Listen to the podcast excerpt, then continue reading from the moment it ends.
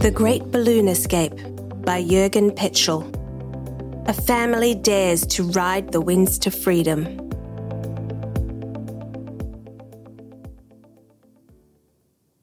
Wherever people are caged, some will always make a break for freedom. Over the years, thousands risked death and imprisonment to flee the oppressive conditions of communist East Germany. They climbed the hated Berlin Wall tunnelled beneath border barriers, and dived underwater at night to swim to asylum in the West. Many of them never made it. Some paid the ultimate penalty and died in the minefields or strung out on the wires of the death strip along the border. But still, they tried. This is the remarkable story of two East German families who, 10 years before the wall would come down, built a hot air balloon and dared to ride the wind to freedom. Settled among cornfields and green valleys, with pine forests marching towards the horizon, the towns of Posneck and Naila seemed identical in the 1970s. Geographically, they were only 64 kilometres apart. Yet politically, their inhabitants were not even on the same planet. Naila was in West Germany, and its 9,700 residents were free but Posneck, with 20,000 people, was in East Germany. Television aerials on the rooftops of houses there faced towards Naila. It was through TV that people in Posneck were constantly reminded of how much better off people were on the other side of the Iron Curtain. On March 7, 1978, in his home on the outskirts of Posneck, 35 year old electrical engineer Peter Strelzyk sat with his friend Gunter Wetzel a 22 year old bricklayer and truck driver. For years, the men, each married with two kids, had been trying to come up with a way to escape with their families to the west. They couldn't walk over the border because of the death strip of electronically controlled machine guns set up to kill escapees. And swimming across even a small river was too dangerous because of the many watchtowers, not to mention the mined riverbanks. Until now, neither had thought of another way by air. I have it, Peter suddenly shouted, leaping up and slapping his friend on the back. We'll go by balloon. Gunter looked at him in amazement. And where do we find a balloon? We don't, said Strelzyk. We build our own. Why not? It was such a crazy, impossible way to freedom that nobody, not even the police, would think that anyone would attempt it. The next morning, Peter and Gunter began combing the bookshops and libraries in Posneck, but they could find nothing on ballooning techniques. So they settled for a book called The Technology of Gas Fitting and a Physics Encyclopedia. The next day, they drove to the nearby small city of Gera. In the cooperative store, they spotted a big roll of brown cotton fabric. The salesperson looked at them oddly when they asked to buy 800 metres of it so they told her they were making tents for an East German youth camp. The two of them lugged the material to the fourth floor of the Wetzel's house. Gunter and his wife Petra blacked out the attic's windows. Next, Gunter cut the cloth into long triangles and began the massive job of stitching the panels together on a 40 year old pedal powered sewing machine. Within two weeks, a balloon about 15 metres in diameter and 20 metres tall began to take shape. Then Gunter and Peter built a little platform in a makeshift workshop in the Strelzyk's house, and a month later the balloon was ready for a test. The two men drove to a secluded clearing 24 kilometres north of the West German border.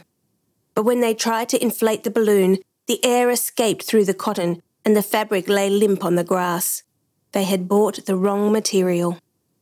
Bitterly disappointed, they took the balloon home and cut it up into small pieces, meticulously burning each one in the boiler of the Strelzyk's central heating system. During the next several months, the men tested various types of fabric for air and heat resistance and finally settled on a thick taffeta. This time, to avoid arousing suspicion, they drove to Leipzig to make their major cloth purchase. When buying the 800 metres of taffeta, they told the salesperson that they belonged to a sailing club. Stitching the taffeta together went more quickly than their initial attempt with the cotton. But one night, Peter's wife Doris almost let slip their secret. Visitors were at the Strelzyk home, and together they watched a film on West German television about hot air balloons. During the program, Doris unthinkingly boasted, We have a balloon in the attic that's 500 cubic metres bigger than that. Her husband almost fainted. Beads of sweat ran down his neck. Fortunately, the guests did not catch on. Meanwhile, however, Gunther was having second thoughts. One night, after a long talk with the Strelzyks, he decided he and his family would not attempt the balloon escape. His wife had become doubtful that it would ever work, and besides, Gunther knew that the balloon would have a better chance of flying with just the four Strelzyks aboard. Peter continued to work on the balloon.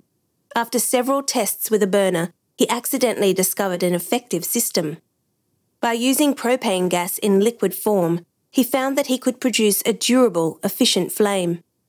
In June 1979, the homemade balloon was finally ready for liftoff. Now all they needed was the right weather. On Tuesday, July 3, the weather vane on top of the town hall swung its black arm to point south, toward the West German border. That night at 11:30, the Strelzyks drove 19 kilometres until they reached a lonely spot about 10 kilometres north of the death strip along the east-west border. It took only five minutes to inflate the balloon. Come on, come on, let's go, shouted Peter. And the balloon lifted into the sky with the Strelzyk family perched on its tiny platform. It was now 2 a.m. For 34 minutes, the balloon was airborne. Then it happened. Thick fog enveloped them, and within seconds, the added weight from the water on the balloon cover was sending it plummeting toward the earth. They came down in the middle of a small pine wood. The trees shredded the balloon, but softened their landing. Doris and the children crawled into the undergrowth and hid in a clump of bushes while Peter reconnoitred the area. He spotted almost 200 metres away two wire fences more than three metres high with a strip of ploughed land between them. It was the dreaded death strip, and they were on the wrong side. At any moment, they expected to see soldiers and snarling dogs crashing through the undergrowth. But the forest was silent. Huddling against one another, trembling with cold and fear, they hid until dawn. At first light, the four began to pick their way out of the area.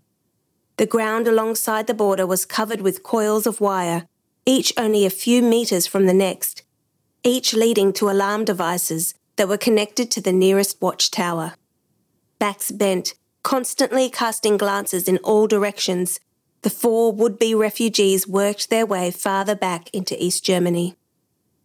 Eight hours after starting their abortive flight, they finally reached the clearing where they had left their car.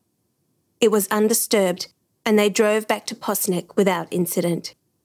No agents from the State Security Service were waiting at their house. There was only their black and white cat, Purzel, who emerged from the garden purring with joy to rub against Peter's soiled trouser legs.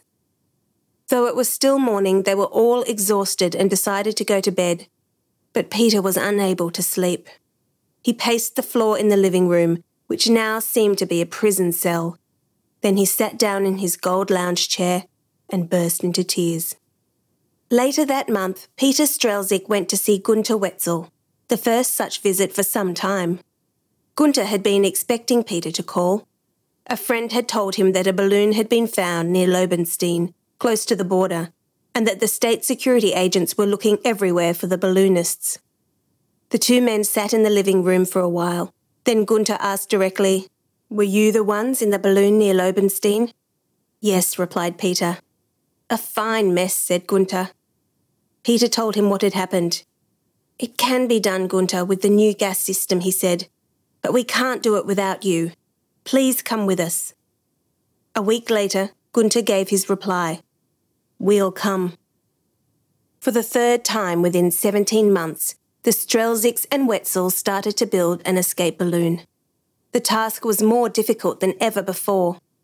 The balloon had to be both larger and stronger, and consequently, more air had to be heated. Moreover, since the discovery of the last balloon near the border, the men feared that all shops selling fabric in the southern part of East Germany had been warned to report anyone asking for more than a few metres of closely woven, air resistant cloth.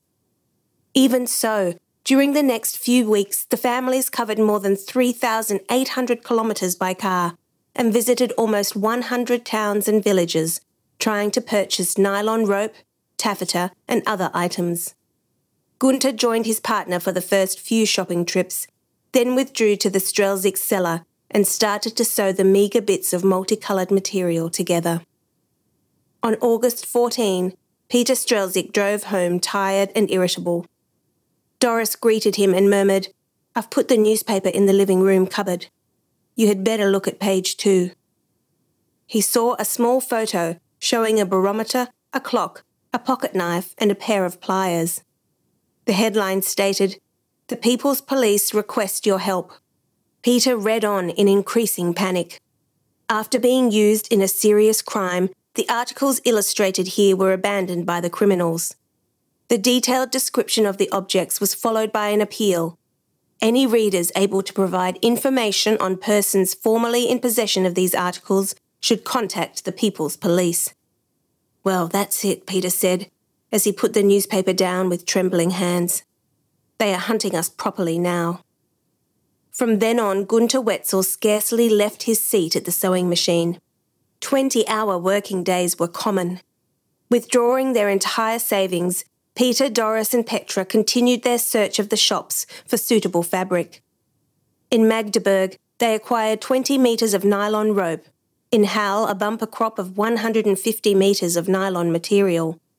Their stockpile grew in all the colours of the rainbow. On September 14, in a Jena department store, they managed to purchase the final 30 metres of material. Inflated, their balloon would have a diameter of 19 metres and a height of 25 metres, about the same size and shape as an eight story building. They had patched together one of the largest hot air balloons ever built in Europe. Meanwhile, Peter Strelzyk had constructed a larger burner system and built a platform, adding a clothesline that served as a safety rail. The floor, which was to support the eight escapees, was sheet metal less than a millimetre thick. Petra Wetzel was terrified when she saw this lightweight floor panel. We will burst through it and fall out. To reassure her, Peter put blocks beneath the panel's corners and had the four adults and 15 year old Frank Strelzyk climb aboard and jump up and down. The metal vibrated, but supported them. At long last, the third balloon was ready to take to the air. On Saturday, September 15, 1979, an afternoon thunderstorm burst over the surrounding forests. Later, the cloud cover broke up. It became a cold night with a star filled sky and a floating moon. The wind was blowing in the direction of the West German border. Tonight was the night. The two families left Posneck shortly before midnight and drove to a wooden clearing in Thuringia. Slowly, the blower pumped cold air into the slack balloon skin that lay like a deflated dinosaur on the grass. Then Gunter and Doris and Frank Strelzyk held the neck of the balloon open while Peter turned the flamethrower full on. Helped by the blower, a 15 metre long tongue of orange flame darted into the skin, singeing Peter's hair. At the edge of the clearing, Petra Wetzel and the three small children watched apprehensively. After 15 minutes, the balloon towered above them. Ropes from the balloon mouth were stretched taut to the rickety gondola. Gunter ignited the burner standing with the four propane bottles, and Peter gave it a 30 second burst with the flamethrower. But it was too much. Heated by two flames, the balloon strained skyward. Peter Strelzyk screamed across the clearing, Get in! Quick! Quick! We're off! They clambered aboard. Suddenly, the fabric at the neck of the balloon caught fire as the strong wind tilted the craft dangerously. They knew from their reading what happens when a balloon skin burns. The vast hot air pressure drives the balloon upward, sometimes for hundreds of metres. Only when the skin is burnt completely does the gondola and its occupants plunge to earth. Gunter quickly put out the flame with a fire extinguisher, and he and Frank whipped out their knives and cut two ropes. A third anchor stake was catapulted out of the ground, injuring Frank Strelzyk and two year old Andreas Wetzel. Gunter then cut the last connecting rope. At once the platform righted itself, and the flame again pointed safely upward. Its red glow lit up the faces of the eight fugitives as the 750 kilogram balloon lifted skyward. The platform was quiet, the only sound the hiss of the gas jet as the balloon drifted on the wind. Some 2,000 metres beneath them lay the landmines, the ferocious dogs, the barbed wire topped wall of the death strip. Then fingers of light suddenly stabbed upward through the darkness as communist border guards probed the night with searchlights. Petra Wetzel cried, Damn, they're looking for us! Beams from three searchlights merged into one thick finger of light groping up toward them. For several heart stopping moments, the balloon was almost caught in the beams. To leave the probing white lights behind, Peter turned up the burner flame and the craft climbed to the bitter cold of 2,600 metres. Petra Wetzel knelt down on the metal floor and gathered the shivering Andreas in her arms as she waited for the tracer bullets that would surely rip into the belly of the balloon and end all their lives. She softly sang a lullaby. There's a small teddy bear strolling from Toyland, and his fur is cuddly soft. At once call all the children. But though she knew the song by heart, she couldn't remember any more of the words. Twenty three minutes into the flight, the gas burner nearly stopped.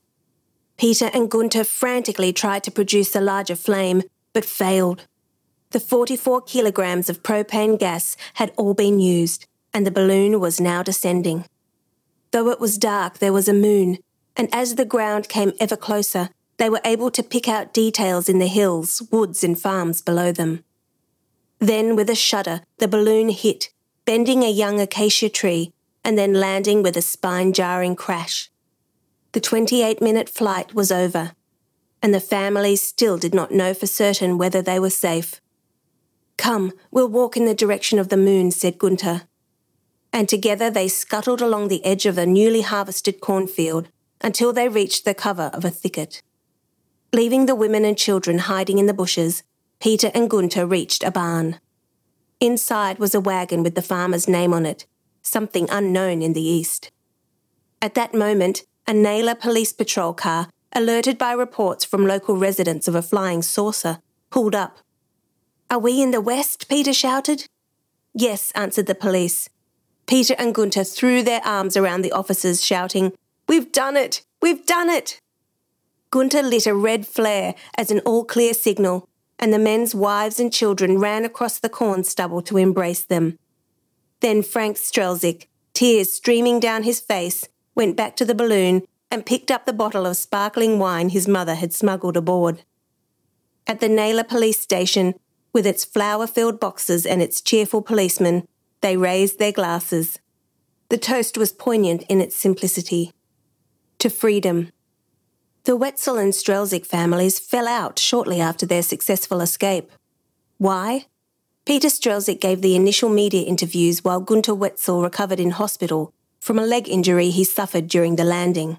According to Wetzel, Strelzyk took sole credit in the media for the escape idea and construction of the balloon. After reaching freedom, Wetzel and his family settled in Hof, a town not far from where the balloon came down.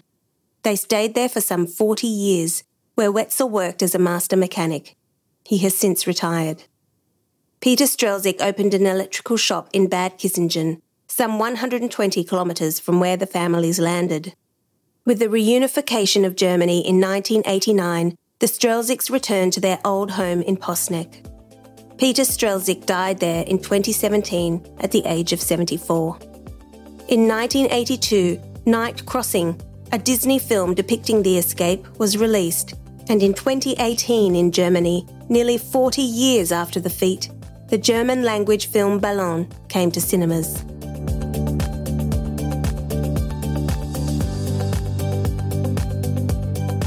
For more RD Talks, visit readersdigest.com.au. Brought to you by Reader's Digest Australia. Narration by Zoe Mernier. Sound production by Ricky Price.